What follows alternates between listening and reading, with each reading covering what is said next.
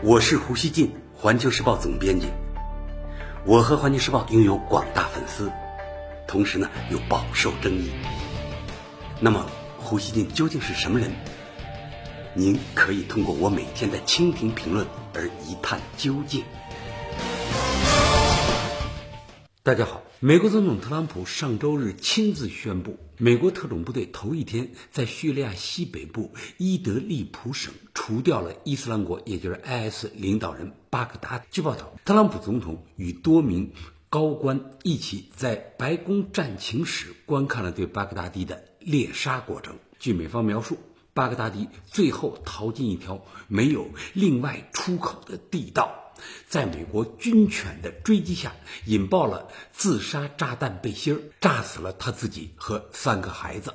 当地时间二十七日上午九点，特朗普在白宫发表电视讲话，公布巴格达迪毙命的消息。他说：“现在世界变得安全多了。”美国《华盛顿邮报》说，比起二零一一年美军击毙本拉登，时任总统奥巴马用九分钟宣布这个消息。当天呢，特朗普则花了四十八分钟谈论这次行动，宣称这将给全球安全局势带来立竿见影的变化。英国《金融时报》援引分析人士的话说，巴格达迪之死无疑是对这个曾经强大的恐怖组织的一次象征性打击。不过，这也许并不会降低这个分散的武装分子联盟的危险性。特别是在短期内，美国 CNBC 网站也提到，奥巴马下令突袭并击毙本拉登后，基地组织成功的进行了重组，并在叙利亚站稳了脚跟。大家知道啊，巴格达迪是国际头号恐怖分子，罪行累累。不过，美方的通报是否全是真的，外界呢仍存一些怀疑，因为巴格达迪之前呢多次被宣布已经被打死，后来呢又总是复活。截至目前，IS 还没有通过网络渠道证实巴格达迪的死讯。二十七日，俄罗斯国防部发言人科纳申科夫说，俄罗斯军方对美军行动的可信性表示怀疑。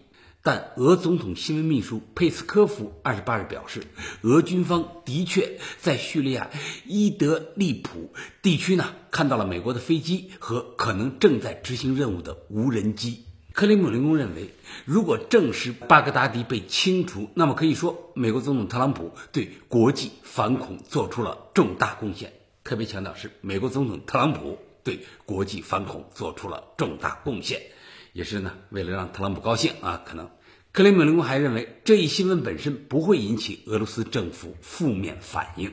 中国外交部发言人耿爽二十八日。也在记者会上表示，中方呢非常关注这一最新进展。他说，中方主张国际社会应进一步加强合作，共同打击恐怖主义，并认为反恐应标本兼治，努力消除恐怖主义滋生的土壤。老胡想说的是啊，全体相信美方通报是可靠的，但这次突袭成功，实为在各方联合打击 IS 做了大量铺垫的基础上。实现的还真不是美国的一家之功。阿语媒体就是阿拉伯语媒体中东眼二十八日报道说，这次成功围猎巴格达迪是各方通力合作的结果。伊拉克、土耳其、库尔德武装等都向美军提供了不同来源的情报支持。最后，美军锁定目标，出动至少。八架武装直升机超低空飞行，从不同方向进攻巴格达迪的住处。过程呢，持续了近三个小时。老胡觉得啊，除掉巴格达迪的成果要由各方分享，而不仅仅服务于美国的国家安全或者即将到来的大选。的确啊，特朗普二十七日在讲话中感谢了俄罗斯、土耳其、伊拉克甚至叙利亚政府。然而，《华盛顿邮报》说，他虽然也简单感谢了库尔德人，但很快重申从叙利亚撤军是必要的，以及呢，美国留下一些士兵为石油而战。报道说，这种赤裸裸的帝国主义姿态让美国反恐专家摇头。美国前负责协调打击 IS 联合行动的总统特使布雷特·麦格克说：“我们的任务。”依然是确保 IS 不死灰复燃，而不是保护油田。巴格达迪毙命的消息很快呢激起新的担忧。美国彭博社说，巴格达迪之死可能成为其支持者的集结号。埃及消息报说，IS 有复仇的传统，尤其是当他的领导人被杀之后，复仇的程度更为激烈和疯狂。而对于谁将接任巴格达迪，外界呢也有各种各样的猜测。CNN 说，IS 从未公开指明谁可能接任，这就让他的继任者很难在世界范围内的圣战者中获得认可。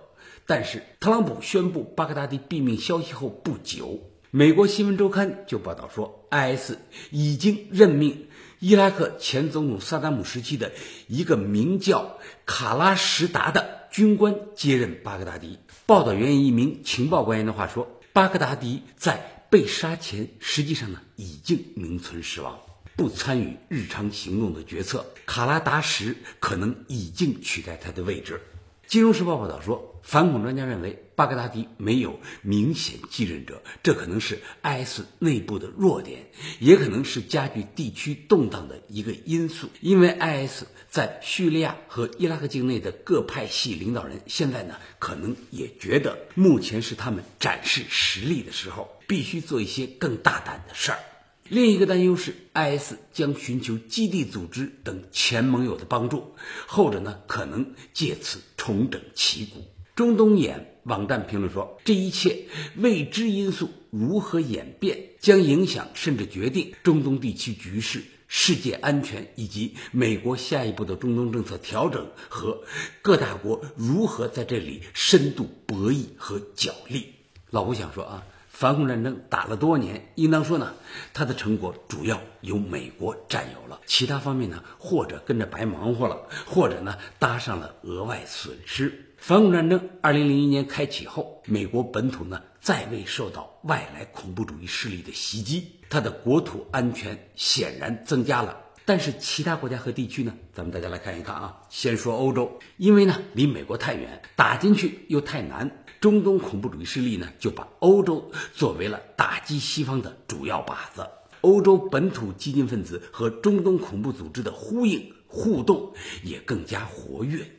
除此之外，欧洲是2001年以来中东格局不断打乱所产生的一波波难民的主要涌入地。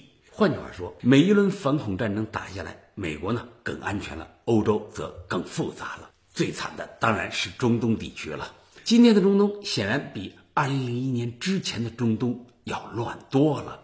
那个时候的这个地区啊，中东地区啊，虽然呢有一些独裁政权，但至少整个地区呢比较整齐，大多数国家呢也相对富裕。那时的恐怖主义呢，只是零星发生的针对西方人和以色列人的极端事件，容易呢用专业化的方式加以防范。如今再看大中东地区呢。可谓充满战乱，恐怖主义呢只是其中的一小部分。恐怖主义的手段已被用于地区内的日常斗争，死于这些年战乱的人恐怕已经难以计数。而且呢，推翻了萨达姆政权，打击了叙利亚的巴沙尔政权，随即呢就在真空地区冒出了伊斯兰国。可以说，伊斯兰国就是反恐战争和叙利亚内战共同打出来的。从美国角度说，反恐战争毕竟胜利了，但胜利的美国没有将力量投到巩固世界和平、推动全球发展的方向上去，而是呢忙着在中东地区和世界上树立新的对立面，把世界带向新的紧张。在中东，华盛顿对教派冲突推波助澜，使这个教派的区别成为这一地区国家划线越来越突出的分野。土耳其曾是中东的稳定力量，但是大家看，现在呢，中东形势不断变化，土耳其呢越来越成为新的地区地缘政治漩涡。最后，老吴想说，在更大范围内腾出手来的美国，他干的事儿呢是重拾大国博弈，对世界和平开始积累新的。根本性威胁。为了美国自身的利益，可以说呢，华盛顿牺牲掉了过多可以用来支持全人类共同秩序的资源。所以呢，在这个美方庆祝清除巴格达迪的时刻，老胡想对华盛顿说：让世界共享这个成果，不要像牺牲库尔德人的利益一样，牺牲人类的共同利益。感谢收听。